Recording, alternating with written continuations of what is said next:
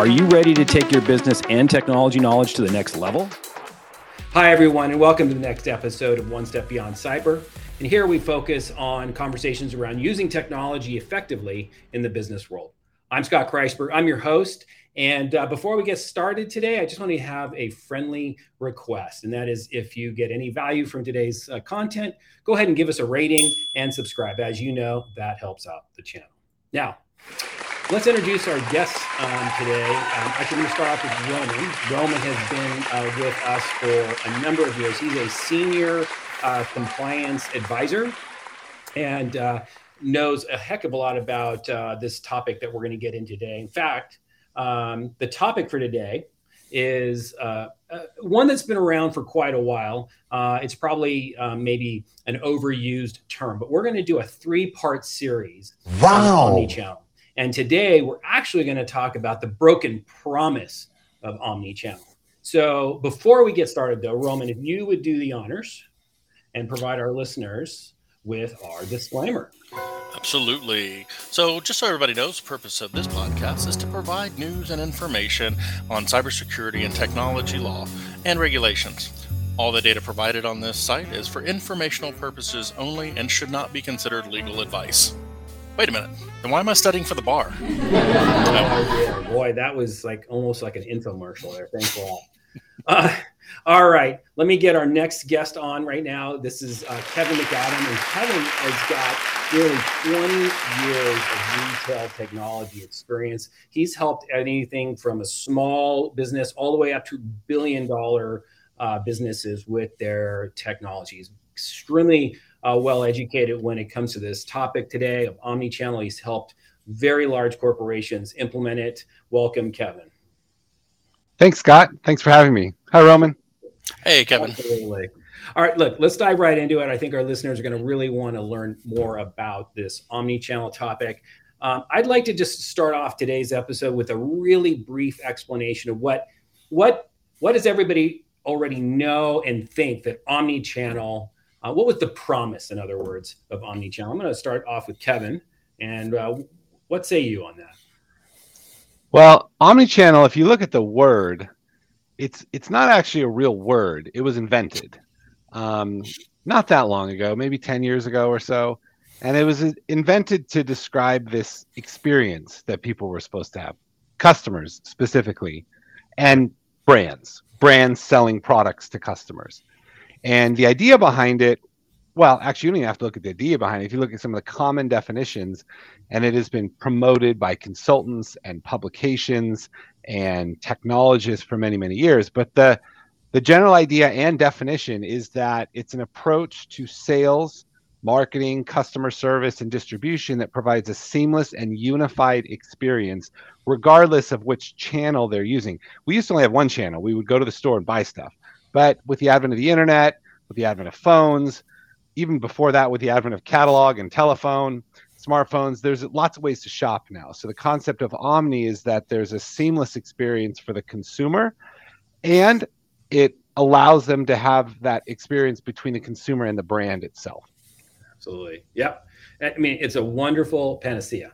Um, so um, there are some people that do this better than others. Um, so uh, Roman, do you have anything to add to that particular definition? Because you did such a good job with our, you know, disclaimer. Uh, you must, you must, you. I thought you were supposed to la- add levity this to this uh, uh podcast, but you're, you know, Mr. Legal now. Right. No, um, actually, Kevin hit it on the head. It really is uh, focused basically on shoppers and brands. Like we all want one spot to shop. That that's right. what we what we've all asked for. Um, maybe we asked off a little bit too much, and uh, I think that's where the broken right? promises come in. You know. Yeah. Well, let, us let's, let's let's dive into that. Um, Kevin, um, you know, this is such an interesting topic from your perspective because you've helped so many retailers with this, with this, um, you know, this project. So, you know, what is the perceived broken promise? I think Scott that um, the idea even if you look at today, if you look at what omni-channel is supposed to be, you hear the word seamless and effortless. And um, I have worked with a lot of brands and retailers over the last couple of decades Um, I've probably done over 20 integration projects for various direct consumer brands and um, every major digital platform and you know probably every, every major ERP out there as well. And I can tell you, I haven't run across one yet that was seamless and effortless. And I think that cuts to the core of the broken promise. I have more to say about it, but I think that's the core of it. Okay, so the fact that there's um, uh, uh, too many uh, you know nuts and bolts to make this thing work, and it can be a lot more complicated. Um, is that is that true for you, Roman, as well? Have you experienced that? Yes, it kind of goes to that definition of simple and easy, right? Uh, mm-hmm. Uh, running a marathon, simple, right? You just do it. It's not easy, right? So right. these these people that think it's going to be effortless, uh, that's that's not that's not my been my experience in the retail industry and compliance at all. So, got it. Yeah, I can understand that. All right. Well, let's let's dive into this um, complexity a bit. But um, you know, have you you know the prior to the pandemic, it seemed like we were on this trajectory that was. Uh, um, you know the the store was was still sort of king right and um, uh, unless you were an online only business and uh, and then the online business was just a component per se of of uh, most most uh, let's say fashion retailers or independent retailers out there. And then this thing, um, you know, hit right. The the pandemic occurred, and it seemed like it changed extensively. Um, uh, Kevin, you want to start us off on that? Yeah, absolutely. I think that um, the pandemic accelerated digital experiences for all of us because couldn't go outside so um, the uh, the need to interact and conduct business specifically, not just interact. I mean, we all were interacting digitally. We were doing Zooms, Zoom blew up, all sorts of different um, ways of interacting while we were virtual, not physically engaged with other people, blew up, and commerce was one of them. Commerce was certainly one of them. I, I read some reports that um, that that 10 years of digital evolution occurred in six months in 2020 because we had to um, that was the only way of doing it. Um, and so I think you had a lot of brands before that knew what omnichannel was.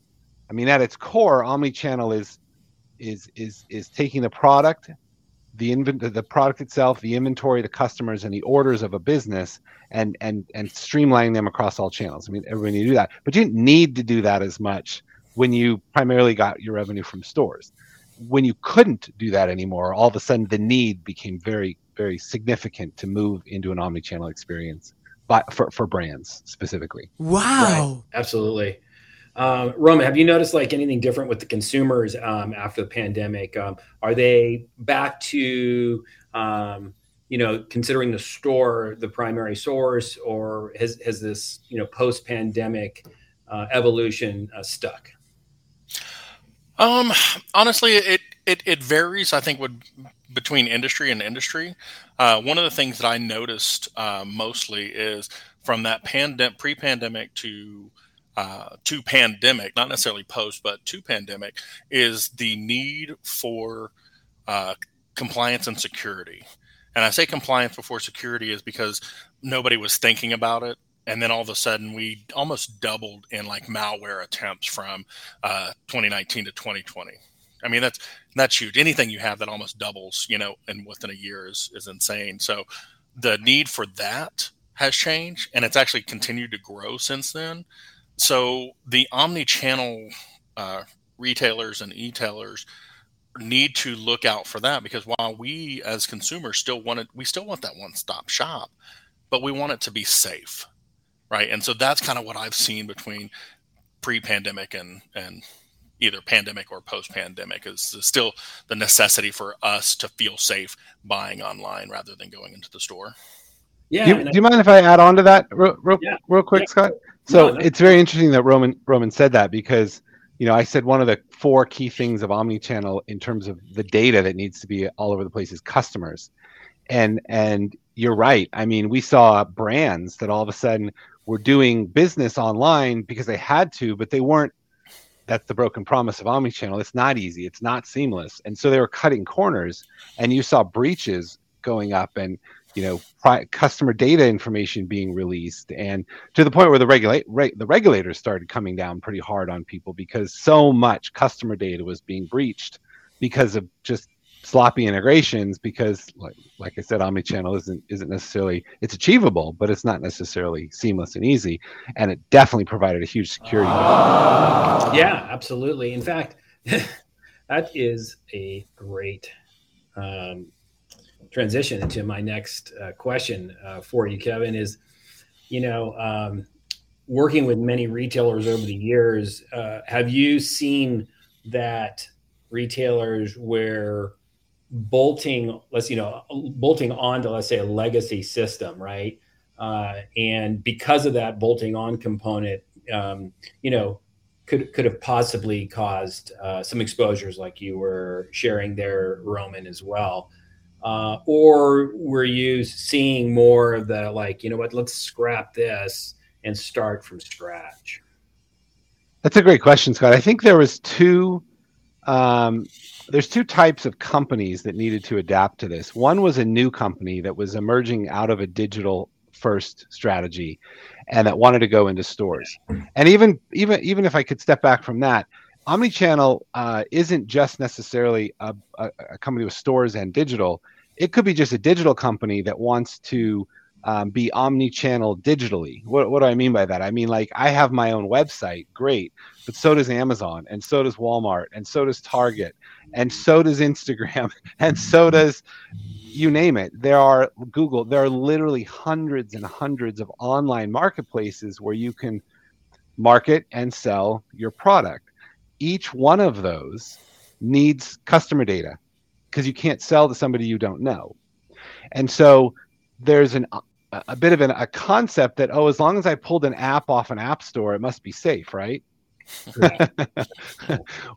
Not necessarily. I mean those are in often in many cases un- unregulated to it well unregulated is a good way to put it. Yeah. Self-regulated app markets. Right. so whether you're um, a, a, large brand that had stores yes you had a traditional legacy system generally speaking that ran those four things product inventory customers and orders and now you had to adapt that to an online footprint so it meant integration. But you also had a lot that were just kind of coming in from a digital first footprint that just assumed that you know because these things are connected they must be safe. Um, and then there's a lot of other places where people started to cut corners because they wanted to get there quick. You know, quick is great. And in the pandemic, especially, we had to be quick. Quick is often cheap as well, but there are downsides. It it breaks sometimes. It's hard on staff in the stores. We saw that as a big trend. Um, I saw people doing brands, and you, you still see it today, actually. They want to get the omni-channel experience for the customer for like, you know, shop in store, but sell what I don't have in the store meaning like it's a digital experience but it's in store. But instead of doing that right they'll actually just put a computer in the store a customer can check out on the web and type in their credit card. Well roman as your compliance guy i'm sure I'll tell you pci doesn't doesn't doesn't look too kindly on that. Did they get omni-channel? Yeah but that's an example of where some of the security break could occur and, and a bit of the broken promise i think. Wow. That is yeah. we're we're going to get into the components of it next so but uh, Roman, what you know, ha, do you have any like pros and cons to the way that it was rolled out initially? Because you know, like the pandemic caused, uh, like Kevin said, you know, we all had to dive head first into the swimming pool, and um, and it, it was it got a little interesting during during the first, you know, six to nine months. Uh, absolutely. Um, I would say, uh, you know, one of the biggest pro is that it did allow some of the smaller businesses um, you know, like Amazon or you know Marketplace to to be the crutch that some of these uh, companies could lean on. Right, you can now right. start uh, diverting some of your product to other e-tailers out there that you once didn't have. Right, so that that was actually a real huge um, leg up for some some companies that knew how to use it. Um, you know, good or bad, whether they knew how to use it, good or bad. Um, but the con is when you start doing things like that. Um, now, when you yes, when you go with a larger company, you expect some sort of security. But let's say you don't. You start going off and build your own e-commerce site and your own, you know, website that people could now purchase on. A lot of times, what happened is they're splitting databases because you you go into any shoe store in America, whatever shoe store you like. At one point in time, all of their database material was on site, right? So that means your names, your shoe sizes, if they kept your credit card or not, um, was all in one spot. But now I've got this other place that I've got to upload that data to so that when they come back or when they come there for the first time, it's like they've already been there and they don't have to jump through hoops. Well, now that's two points of failure that you have, and that's just opening one site. So I'd say that was a real big con, and not a lot of people knew how to deal with that.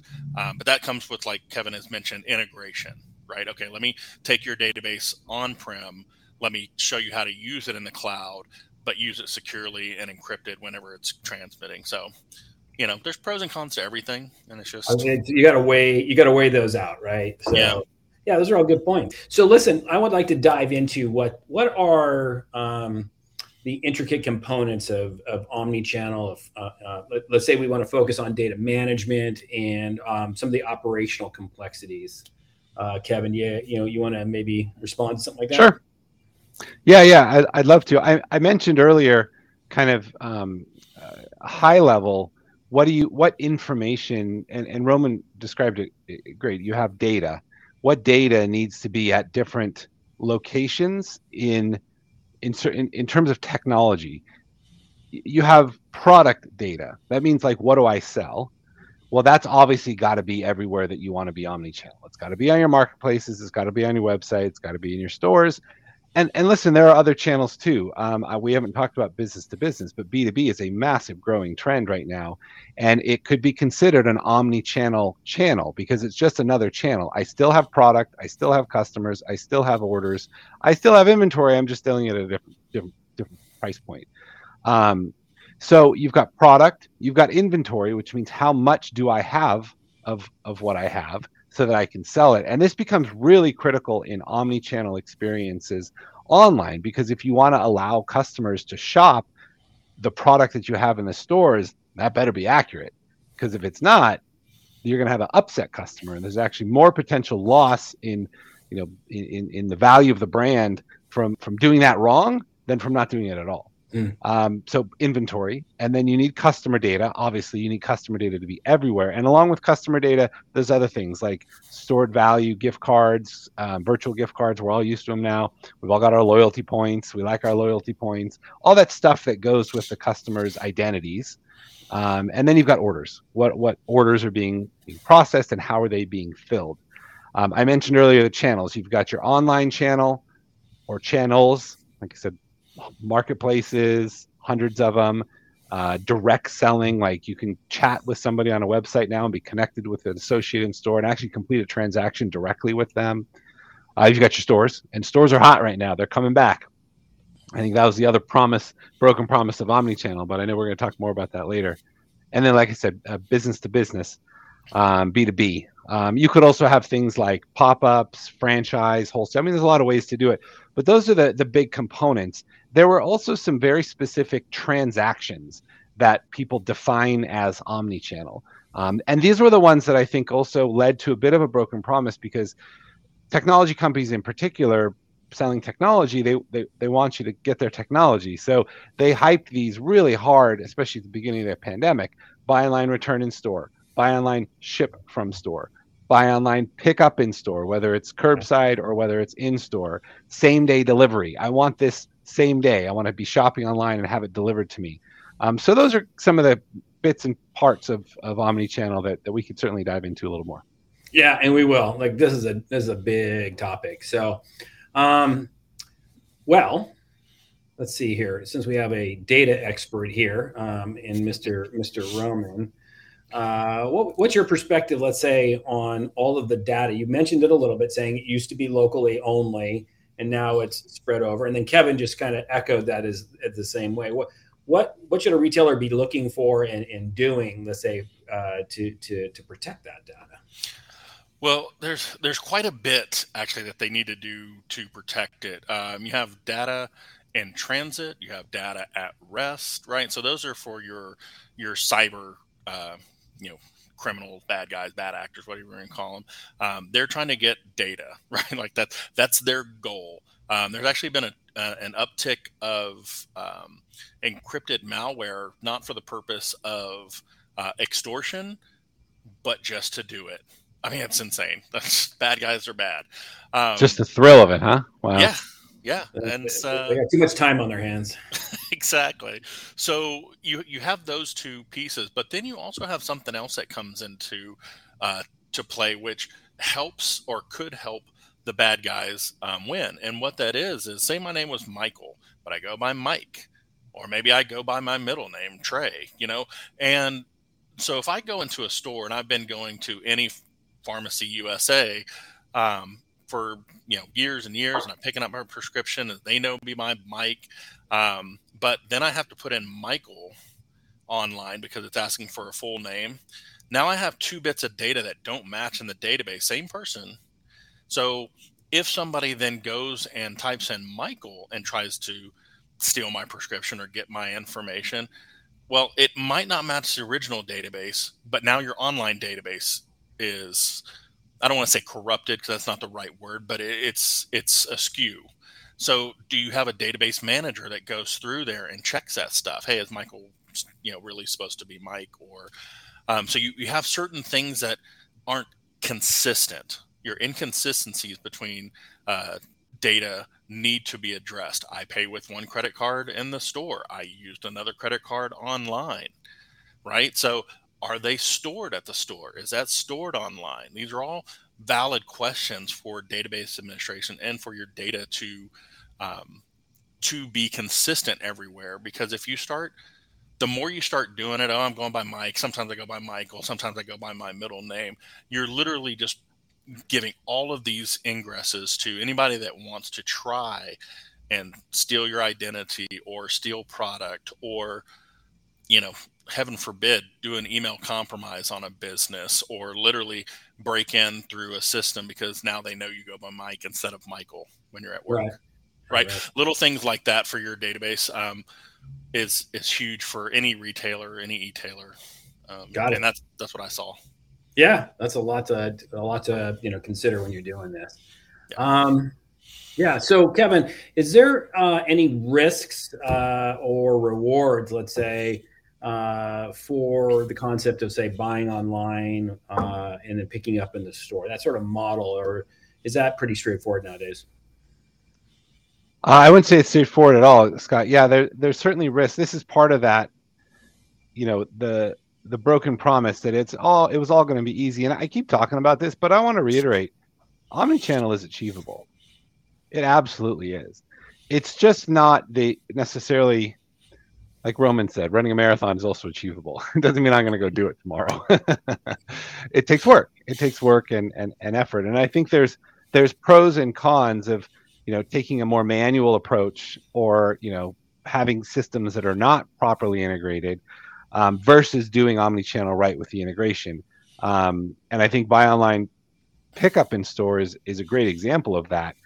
You know, you could um, kind of organize around doing it through integration quite easily. I could take an order and I could email it to my store and I could say, pull this product off the shelf, the customer is going to come in. And they could. And the customer could come in, it could go great. But do you know how many points of failure there are right there? Um, and as I mentioned before, a lot of brands said, okay, this is it. This is the bar we got to get to buy online, pick up in store. And for some businesses, it really makes sense. Um, if you've ever done like big order pickups. Like when I order 40 pounds of wood pellets for my smoker from Walmart, it's so great to be able to pull up in the parking lot and have them come and lug that stuff out of the store and put it in the back of my truck. It's a lot easier. But if I'm buying a luxury pair of jeans, I ain't going to do that. I want to go try them on. If they're $250, $300 pair of jeans, I want to go try them on. And the benefit for the store is to get me in because now I can go ahead and I can shop more and it's great.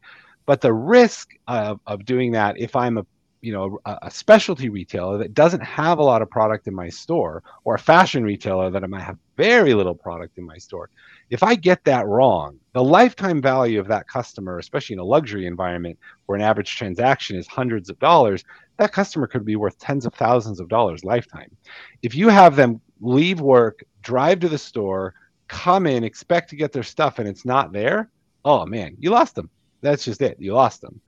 And um, there's another study I saw recently talking to Roman's point about the risks associated with this. 80 some odd percent of customers I saw surveyed said they would stop doing business with a brand if they breached their customer data. So there's another risk in there. Um, so I think all of these workflows that we call them about omnichannel, they could potentially be a great boon to the business, but they need to be evaluated professionally. See, okay, what are we actually going to get out of this, and then what's the you know what's it going to take to get there, and what's the risk of doing it before we we actually do it. Customer experience is everything. The whole promise of omnichannel is a great customer experience. If I cut corners on it to get the transaction done, buy online return in store is another great example. A lot of companies will try and do buy online return in store, but because their systems aren't properly integrated, they can't do something like an exchange. You ever bought something in a retail store and want to change it for something else? That's an expectation. Online systems don't usually understand the concept of an exchange.